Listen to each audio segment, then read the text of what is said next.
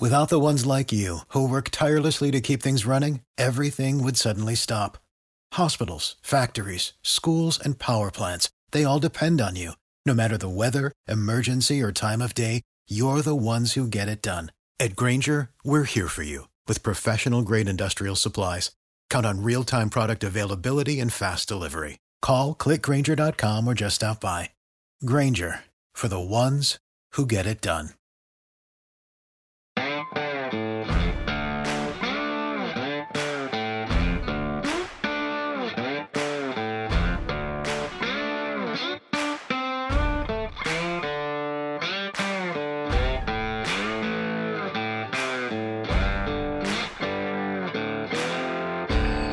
What's going on, everybody?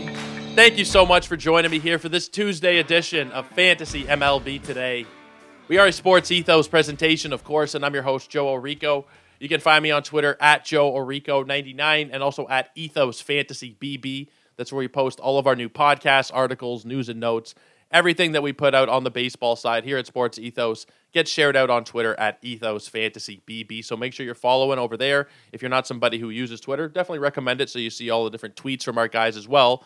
But you'll get pretty much all of that same content over at sportsethos.com, minus the Twitter activity throughout the day, the random thoughts, the different notes that we do put out specifically on the Twitter side. But you do get most of it as well uh, just by going to sportsethos.com. I know Twitter is a weird place to be We've commented on this a few times now uh, over the last several months, but it's a it's a very challenging place to be. I use it because it has, it helps me grow. It helps my audience grow.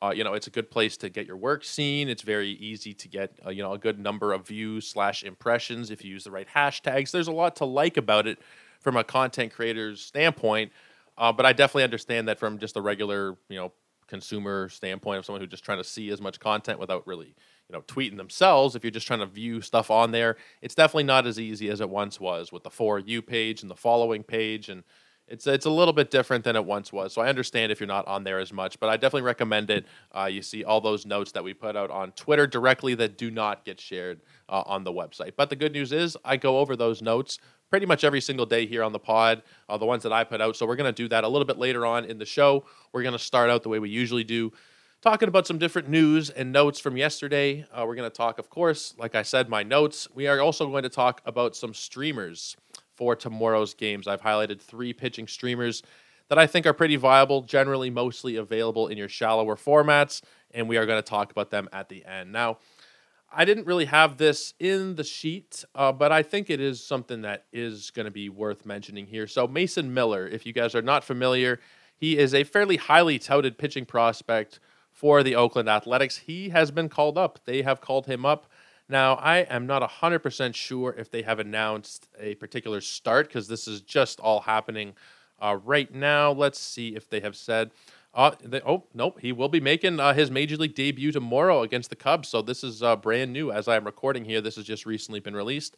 Uh, he was called up, but he will be debuting uh, against the Cubs. I had not seen, maybe they did say that before, but I had not seen it. So that's interesting. So we can kind of add him to that list of streamers for tomorrow that we'll talk about at the end. Now, I did send out a tweet saying I was a little bit cautious, and it's more so from like an NFBC standpoint where you have to bid on players. I'm a little bit cautious of pitching prospects in general. Sometimes there's players that seem like they can't miss, and you know your Grayson Rodriguez and whatnot, and even then, uh, sometimes it doesn't pan out exactly the way you think it will right away. With Mason Miller, the strikeout numbers are ridiculous. Like his strikeout per nine is like 18 uh, over the course of, and the thing where I'm cautious about 28 innings in the minors. He had a shoulder injury last year, so only 28 innings, but he struck out 53 batters in those 28 innings. So there is definitely some interest that I have there with Mason Miller. But I would be cautious if you are in a league that has bidding. Specifically, I'm talking about UNFBC players. I know that the majority of my listeners are going to be your your Yahoo, ESPN, CBS, Fantrax type of players because that's where the majority of players are. NFBC is a rather small number of the overall total of fantasy players. But if you are in one of those leagues, a lot of people do still play in those leagues and consume a lot of content. I'd be a little bit cautious about the bids. I said in my tweet that I'd be cautious spending upwards of 10%. A couple people responded already saying that they think he's going to go for upwards of 20%. that's you know that is a huge risk for somebody where granted there is a lot of upside in terms of the strikeouts. You know the control has looked very good. The strikeout numbers have looked excellent uh, at the various levels of the minors. Only making a couple starts at each level. We're talking about a couple starts in the complex league a couple at high a. Excuse me it was three at high a two in AAA last year one in double a this year one in AAA this year not really staying at any one particular level for too long which is good he's moving up the ranks but you know, we're talking about a guy who's going to be pitching for a, a, a, horrible team. Let's let's call a spade a spade. The Athletics are on a short list of potential worst teams in all of Major League Baseball. The win upside is very limited. You know, you're you're going after him for the strikeouts, and what we're hoping are going to be good ratios, which we don't really know. And even with the high strikeout numbers, he did have some kind of shaky starts across the minor leagues as well. You know, there were some outings that were not as pretty. For the most part, it was it was okay. But some of those ERAs and grant, like I told you, pretty small sample sizes. But you know, three games started and only seven innings at high A last year. It was a 386 ERA. In his two starts at AAA last year, it was a 540 ERA. Uh, you know, we're talking about very small sample sizes. In his start at uh, AAA this year, was very good. 11 strikeouts. He did not allow any runs over five innings that's a very good sign. But again, the small sample, the nat- the small nature of the sample size that we're dealing with here leads me to be very cautious to go along with the team context as well. So yes, I think he is worth a pickup. I, he was added in a couple of my ten team leagues where there are daily moves. I'm in a couple of leagues where there are no waiver wires whatsoever. It's just first come first serve. That's what the way my home league is. The way it's always been.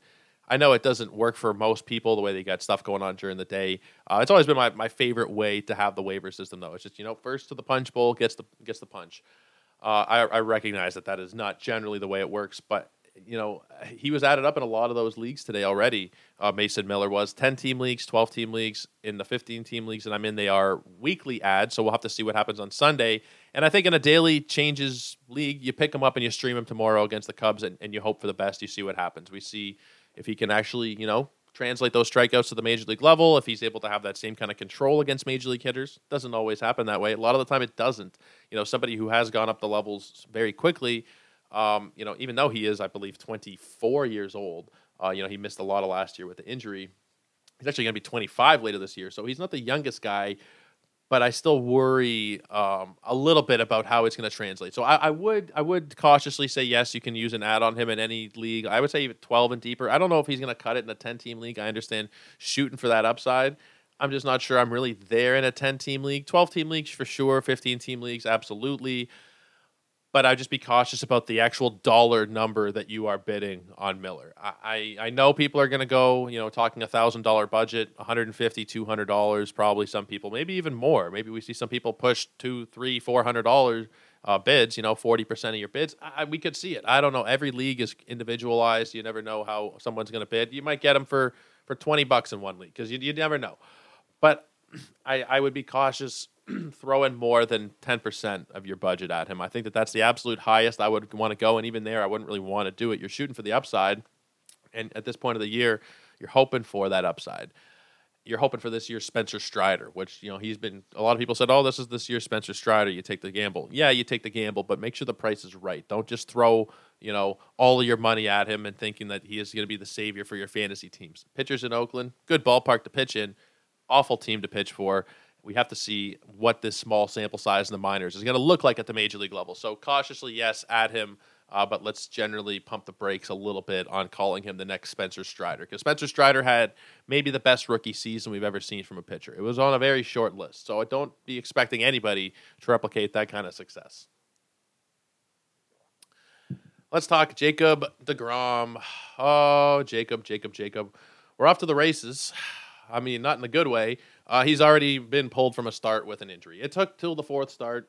The good news that we have here, it was a wrist injury. He threw four no-hit innings against the Royals, and then he left due to a sore right wrist. Now, it's never really been the problem for DeGrom. We're always dealing with different arm troubles with him, elbow soreness, and we're worried about Tommy John. Wrist soreness is not something you typically see from pitchers. It's you, you'd think you'd see it more uh, the way that you know, just thinking about the motion, the way that you pitch the ball, uh, you'd think that there'd be more wrist problems, but it's not something you typically see. It's usually arm, shoulder, forearm. You know, something in the elbow. It's not usual. It's not usually wrist. So it's. I'm cautiously optimistic here in saying that maybe it's not going to take Degrom out for a long period of time. It doesn't seem like they are overly concerned about it. It seems like it was precautionary taking him out of the start. Um, they just didn't want to make the issue worse. You know, probably put some ice on it, do whatever they do to it. I think we just need to wait and see in terms of an update on Degrom before we can hit the panic button because you immediately hit the panic button. Everybody, I hit the panic button. I have him in a couple of leagues. Actually, no, sorry, I have him in one league. I just have him in one league. Uh, but it's my home league. It's the league that I, you know, it's not the the highest dollar number. It's like a fifty dollar buy in. Uh, it's the league that I want to win the most, probably outside of maybe my main event qualifier. Uh, but I, I'm very nervous uh, when I saw that notification. Uh, Jacob DeGrom listed as day to day. I'm just thinking, oh my God, here we go. But the wrist is not something that I would be overly concerned about just yet. I haven't seen any updates on him today so far. Maybe by the time you guys are hearing this, there will be some more news. But at this point, um, I, I, wouldn't, you know, I wouldn't be jumping out of windows just yet. But I can understand the the want to. Uh, but we're, we're not quite there just yet with DeGrom. Let's just wait and see what kind of update we get from the Rangers. Uh, let me just do a quick scan of Twitter here while I'm talking because you never know uh, the way that news comes out throughout the day if there has been something even just in the 10 minutes I've been recording here. Um, but I don't see anything. No, there doesn't seem like there is anything so far on, on DeGrom. We're going to lean towards the side of optimism here to this point. I'm not panicking just yet. Not panicking just yet. Okay. Now here's one that I do kind of want to panic on just a little bit, and that is Corbin Burnes. Now, there's a couple of things here. Uh, it's not his throwing arm, it's his left pec that he strained, which, again, weird injury to have while you are pitching uh, your left pec. I mean, pitching is such an unnatural motion, right? To throw a baseball at the speeds that these guys are throwing it at, to throw it at any speed, really, the, the, it's unnatural to your body. So it doesn't shock me whenever there's really any injury. The more I think about it, but this is not something that you would typically see uh, from a pitcher. The way he was grabbing at it and motioning for the trainers, it doesn't seem good but we don't have any further update on it to this point. My guess would be that Corbin Burnes hits the IL.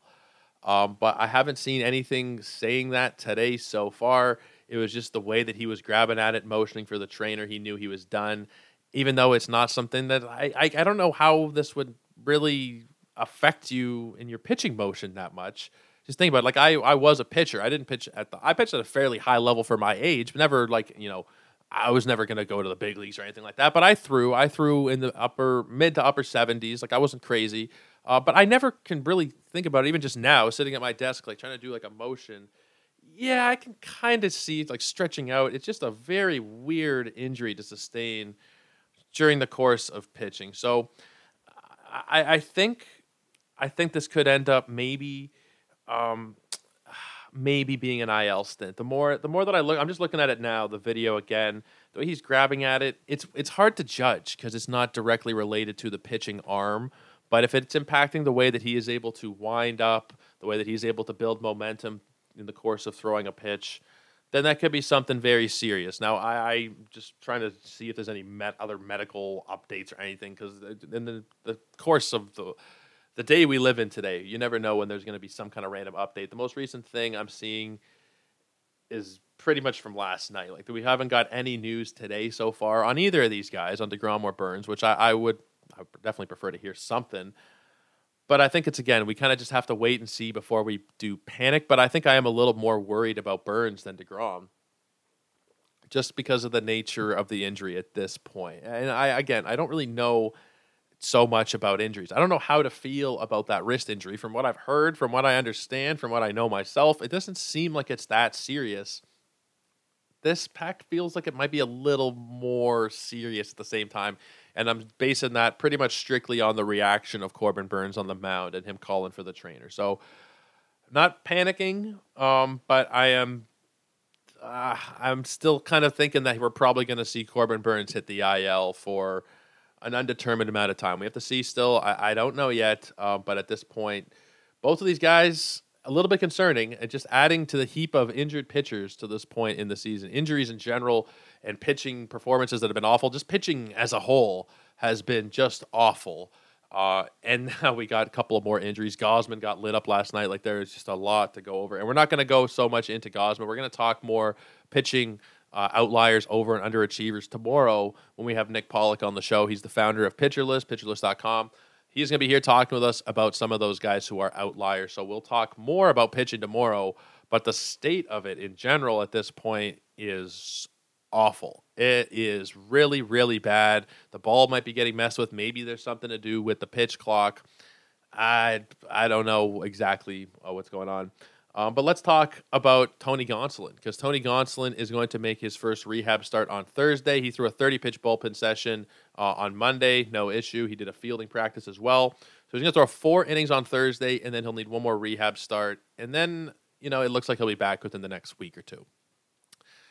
Tony Gonsolin, if he's available in your league, he's worth adding up. He's 80% rostered in Yahoo leagues. So take a look. One in five leagues, he'd be on the wire. Probably a more shallow league. I don't have crazy high expectations for Tony Gonsolin. But at the same time, he's probably somebody that you should be adding up in that rotation. You know, he was incredible last year. He got very lucky. Uh, but even if he regresses, he's probably still somebody who is worth a back end role in a 12 team league. And your 10 teamers, 8 teamers, I don't know that he's going to cut it. But I think in the 12 team league and beyond, Tony Gonsolin should be somebody worthwhile. Decent enough strikeout rate, 24%, and that was actually lower than the previous couple of years. Not massive sample sizes in those seasons, but we're looking at a 26, 27% kind of K rate.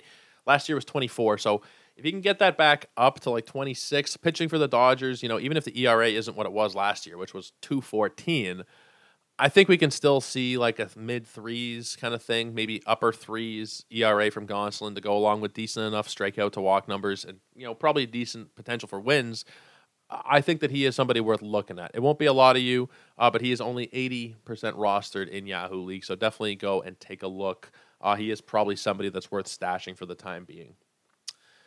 Now, something I did want to talk about that's not really fantasy related, it is more just baseball and rules related.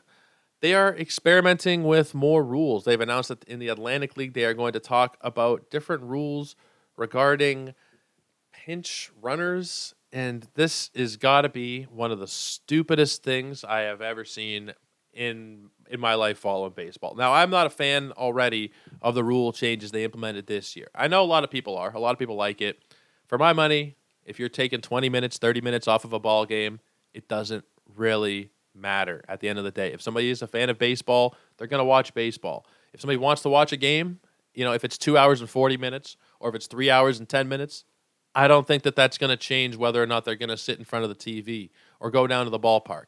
Maybe if it's on a, school night, you know, you take your kid down, you get out 20 minutes earlier. That's the that's the appeal, I suppose.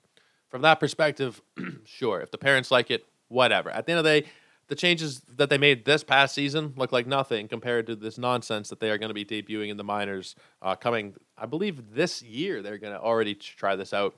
So they're introducing a designated pinch runner, limited pitcher disengagements to one per at bat. So you can only step off one time per at bat, and bringing back the double hook rule that promotes longer outings for starting pitching. So you'd need to go five innings in a game, or else you would lose your designated hitter for the game what the hell is that? What are we talking about here? The way, especially the way that pitchers are going fewer and fewer innings at this point, you're going to have no DHs.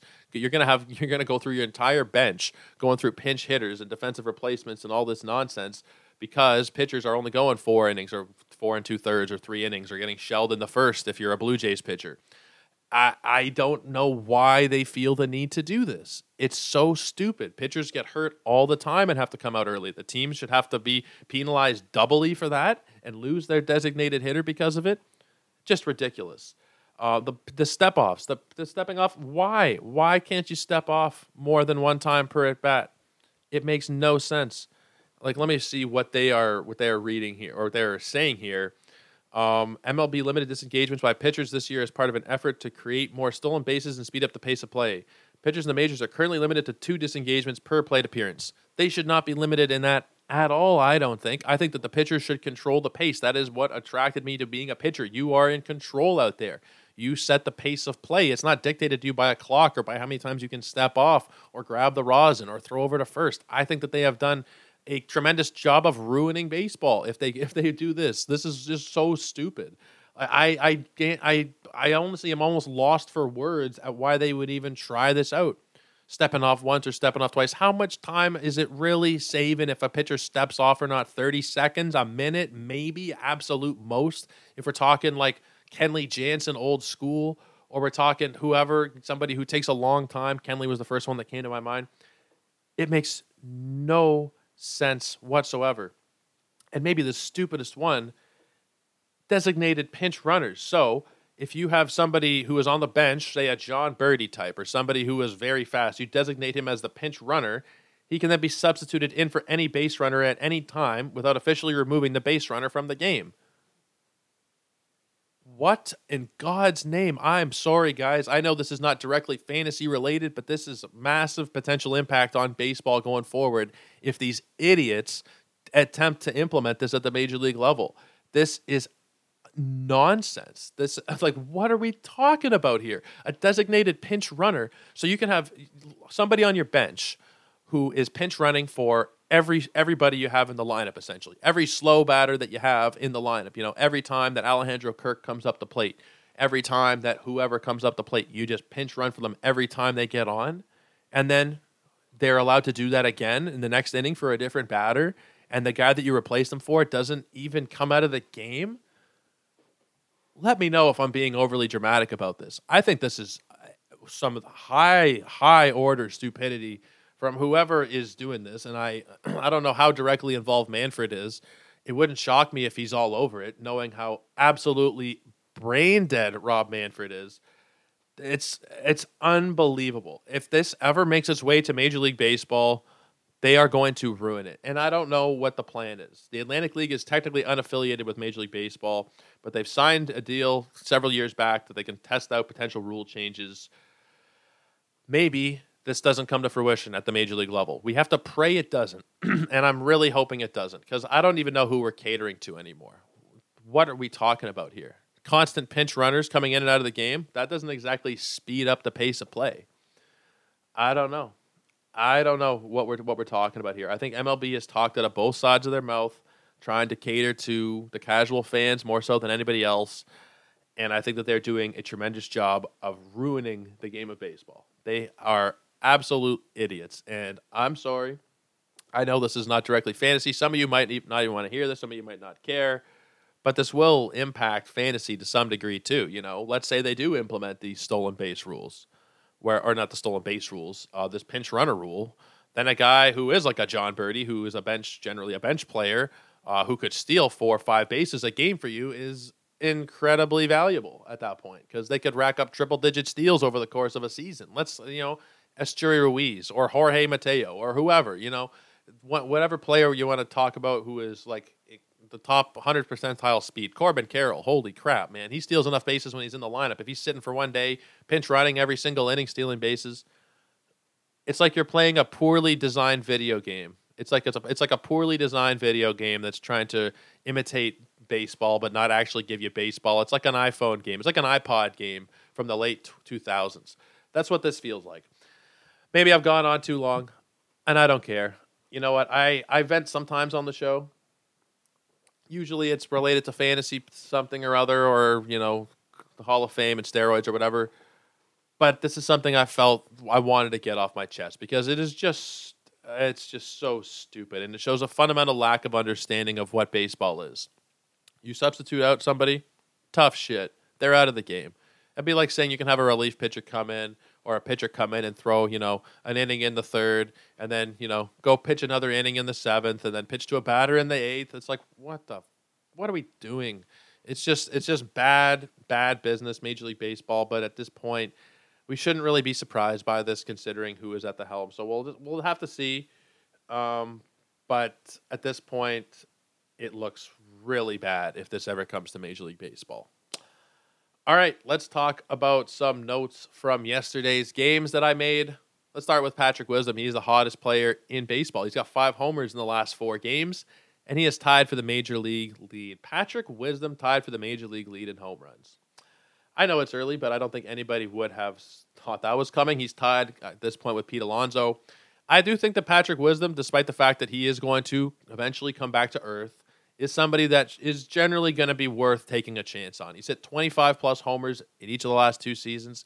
He's got a little bit of speed too, something that gets kind of forgotten about with Patrick Wisdom. It's not a lot of speed. He's not going to win you the category, but he won eight steals last year, four the year before. Considering the rule changes, he doesn't have any so far this year, but can he give you another eight this year? Absolutely, he can. Between six and eight stolen bases. He's eligible at first, third, and in the outfield on Yahoo. So you you got him all over the place there. Now his roster percentage has jumped up. Uh, he's up to seventy percent. But I think if you can still get him, he is somebody that is going to be worth rostering for the power stats for a little bit of speed. You have to compensate for the bad batting average. It's not going to be pretty. But I think you can ride him out probably rest of season in most leagues, considering the versatility. You know, if you've built your team around a strong batting average, a guy like Patrick Wisdom isn't really going to hurt you so badly. If you're a team that's batting 280, 290 generally, Wisdom's going to take you down a little bit, but the contributions that he'll give you on the power side to go along with some speed, I think that that makes sense to take a chance on him, regardless of your format. Maybe not in the shallowest of formats. I understand that because he will come back down to earth. He's not going to keep up a, you know, he's hit eight homers and 52 at bats. He's not keeping up that pace, but can he give you 30 to go along with decent handful of steals, good RBI, and probably good run totals? Yeah, I think he can. Probably RBIs will be better than runs, but overall, I think that Patrick Wisdom is somebody that you should consider adding at this point. All right, Corey Jukes. I believe it's Julks, might be Julks. I'm actually not too sure. I haven't heard his name said on the broadcast, and I've been watching uh, so far. He has been, or the, the broadcasts I've been watching have been muted, so I haven't actually heard what they've been pronouncing his name as. But 13 of 42, two homers, five RBIs, eight runs scored so far for the Astros.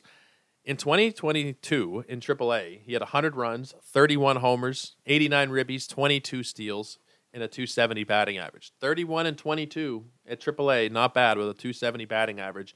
If he does start to get more regular playing time, then he is somebody that I would consider. Daily Change League specifically, you know, right now he is playing kind of every other day sort of thing, usually batting seventh.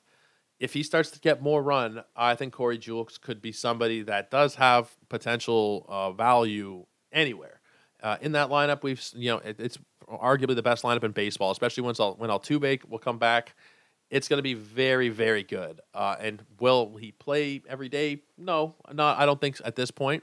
But he's more just a watch list play. I, I didn't suggest adding him in my notes from last night. He's just one percent rostered in Yahoo leagues but he's somebody who could make some noise, and I'm definitely going to be keeping an eye on him this year. Definitely putting him on watch list and seeing if that playing time increases, if there is an injury or something, and he's able to play more in the outfield there.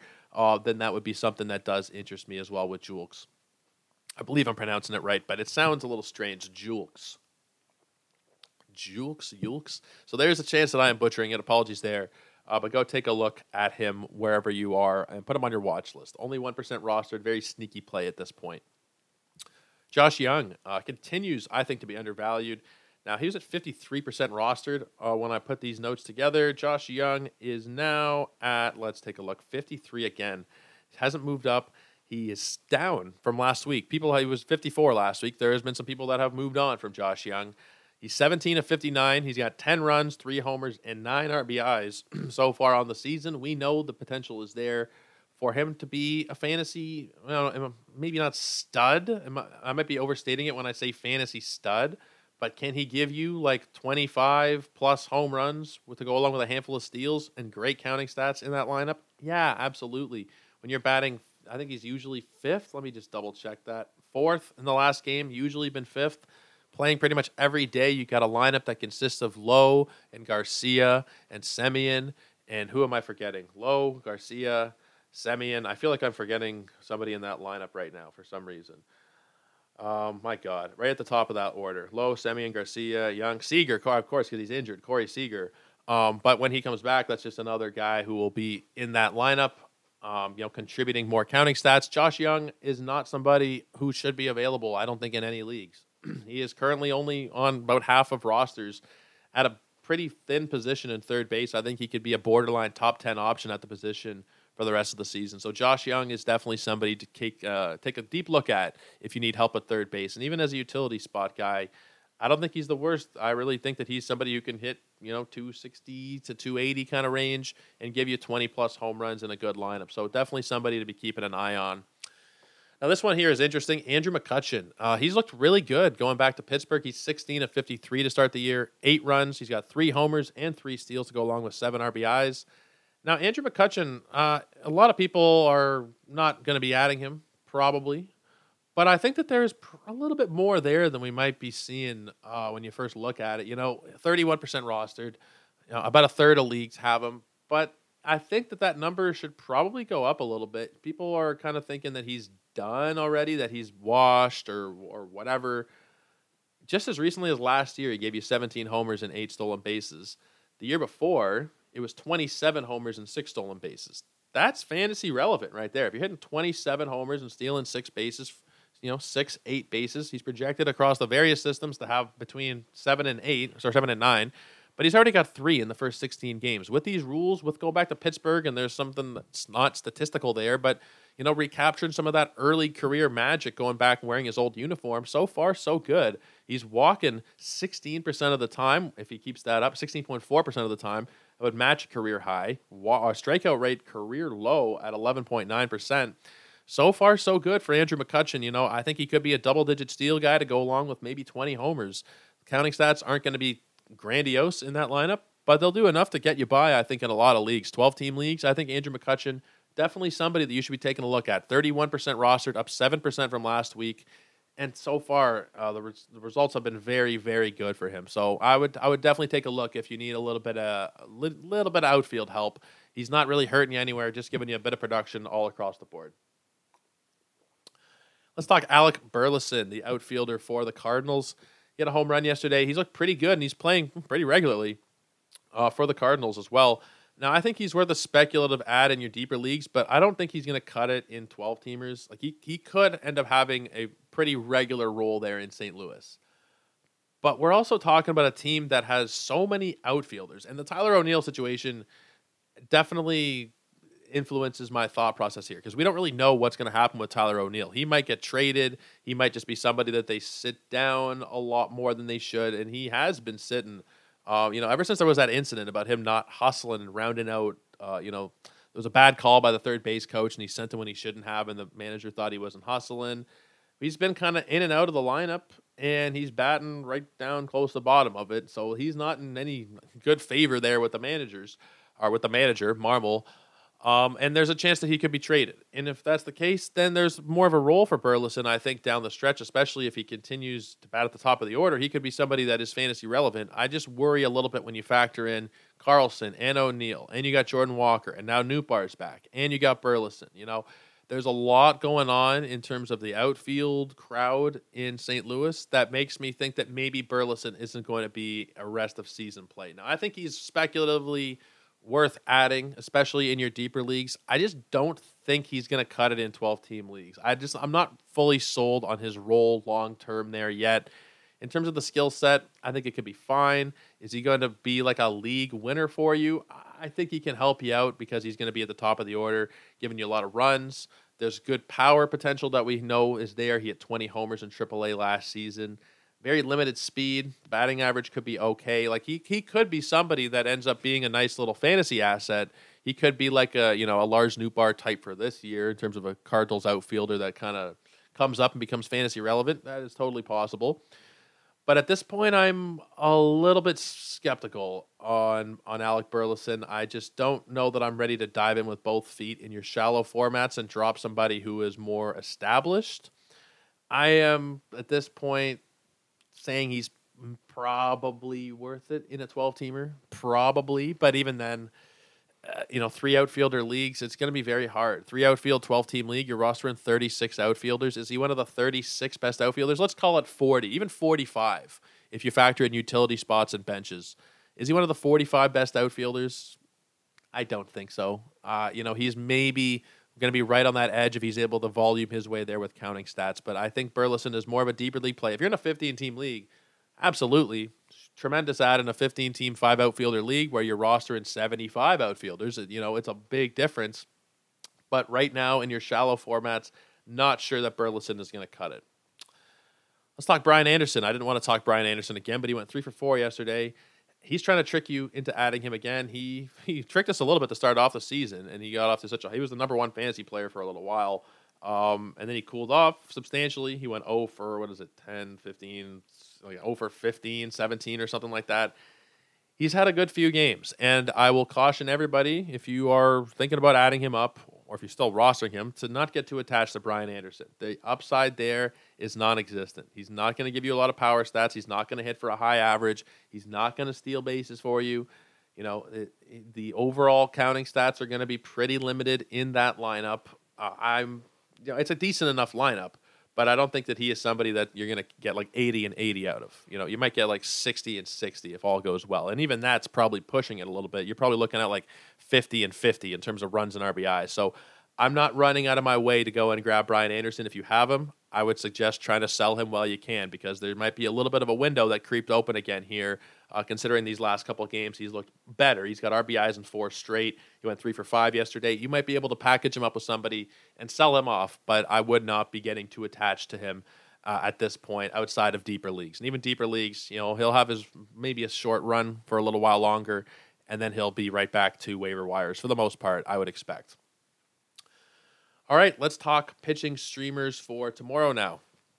Alex Cobb at Miami. Now, Alex Cobb, I am, you guys know. You, you guys always know that I'm a huge Alex Cobb guy. Uh, the last start was not ideal against the Dodgers, but you're willing to give him a pass against the Dodgers. He looked good against the Yankees, even though they only let him go three and two thirds. He looked pretty solid, six strikeouts. Seven innings against Kansas City the next time up, six Ks. He looked very solid there as well. That one was two runs. The Dodgers' start did not go according to plan. Um, you know, two runs on eight hits. It wasn't great, but at the end of the day, not the worst against the Dodgers. I'm definitely willing to take a chance on him at Miami tomorrow. He's 56% rostered in Yahoo leagues. He would be the guy that I would recommend going for tomorrow. Martin Perez as well. Uh, same 56% rostered in Yahoo leagues. That's interesting. Uh, did I read? No, no, they are both 56%. I thought I might have like copied it down wrong looking at both of them, but they're both available in about half of your leagues. Martin Perez, so far, so good, carrying over what he did last season, which I was very, very skeptical of, but started off with a good five and two thirds against the Phils, got the W, another five strong innings against the Cubs next time out, and then he got the victory in Houston last time, five innings, four strikeouts against them. Uh, he allowed, I believe, two yeah two runs on five hits uh, against Houston last time out. So he's held his own against varying degrees of difficulty. You know, the two teams that were in the World Series last year, he's beaten both of them. Now he gets the Kansas City offense that absolutely sucks to this point of the season. Can't do anything. Uh, I think Martin Perez makes for a very viable streamer. You could argue that you'd want to take him ahead of Cobb. I think that they're they're pretty damn close at this point. And Kyle Bradish is expected to come back and start tomorrow against Washington. Now, Kyle Bradish was somebody who got a lot of hype in the preseason. I always call it the preseason in spring training. Kyle Bradish was somebody who got quite a bit of hype, and you know, understandably so. He looked pretty good. He went down in his first start of the year, only threw an inning in two thirds against Texas. Had a couple strikeouts, looked pretty good in that outing. Um, but he's going to be starting tomorrow against the Nationals. Now he is expected to start at this point. Uh, the different sites that I go to to see who is starting, they list him as the starting pitcher. I haven't heard an official announcement from Baltimore, but it looks like he will be starting against uh, against the Nationals tomorrow. He went five innings in his rehab start on Friday, so it lines up fairly well for him to pitch Wednesday, even giving him an extra day there. Ah, Saturday, Sunday, Monday. Yeah, no, it's it's regular rest. Um, I think that he'll probably give you five innings, good chance of a victory going up against a piss poor Nationals team. He's only 8% rostered in Yahoo League, so you can get him pretty much anywhere. And I think there's a decent chance that Kyle Bradish could do even more than just be a streamer. There's a potential for him uh, to be somebody who could. Um, I don't know if he's going to be a game changer this year for you, but somebody who could make some noise for you on the fantasy side of things. But, guys, that is going to wrap it up for us today. Appreciate all of you guys hanging out, downloading, subscribing, following us over on Twitter. All of that means quite a lot. You guys can check it out, of course, at Joe Orrico99, at Ethos Fantasy BB, and at sportsethos.com. Tomorrow, like I have said, our good friend Nick Pollack will be here talking about pitching. We'll probably be playing bagpipes for half the episode because that's what pitching is at this point, just sadness. But we'll try and get through some good, some bad, and some ugly with our good friend uh, Nick. He is one of the most knowledgeable people in the fantasy industry, specifically regarding pitchers and even more specifically regarding starting pitchers. Encyclopedic knowledge of every pitcher in their arsenal. It's ridiculous. If you're not already checking it out, you should be looking at his SP roundup. He reviews every starting pitching performance from the previous day, every every single day. Uh, I think he's missed one day in the last whatever. I remember telling him, or he telling a story. It was like one day in six years or five years that he's actually missed it. Every single day, uh, Nick is wrapping up those starting pitchers from the night before, doing it better than anybody. So you should definitely be checking out his work at pitcherlist.com and on Twitter at PitcherList. But you will hear his thoughts here tomorrow on some over and under achievers. We are going to talk, and I'll give you just a little sneak peek. Sandy Alcantara, Alek Manoah, Grayson Rodriguez on the underachieving side. I'll hold back some of those names and some of the overachievers essentially just the entire Minnesota Twins uh, starting rotation. Joe Ryan, Pablo Lopez, Sonny Gray. Those guys have been incredible to start off, and we are going to talk about all of them and more. But, guys, thank you so much for hanging out. We will see you again tomorrow with Nick Pollack. Until then, have a great night. Take care, and cheers.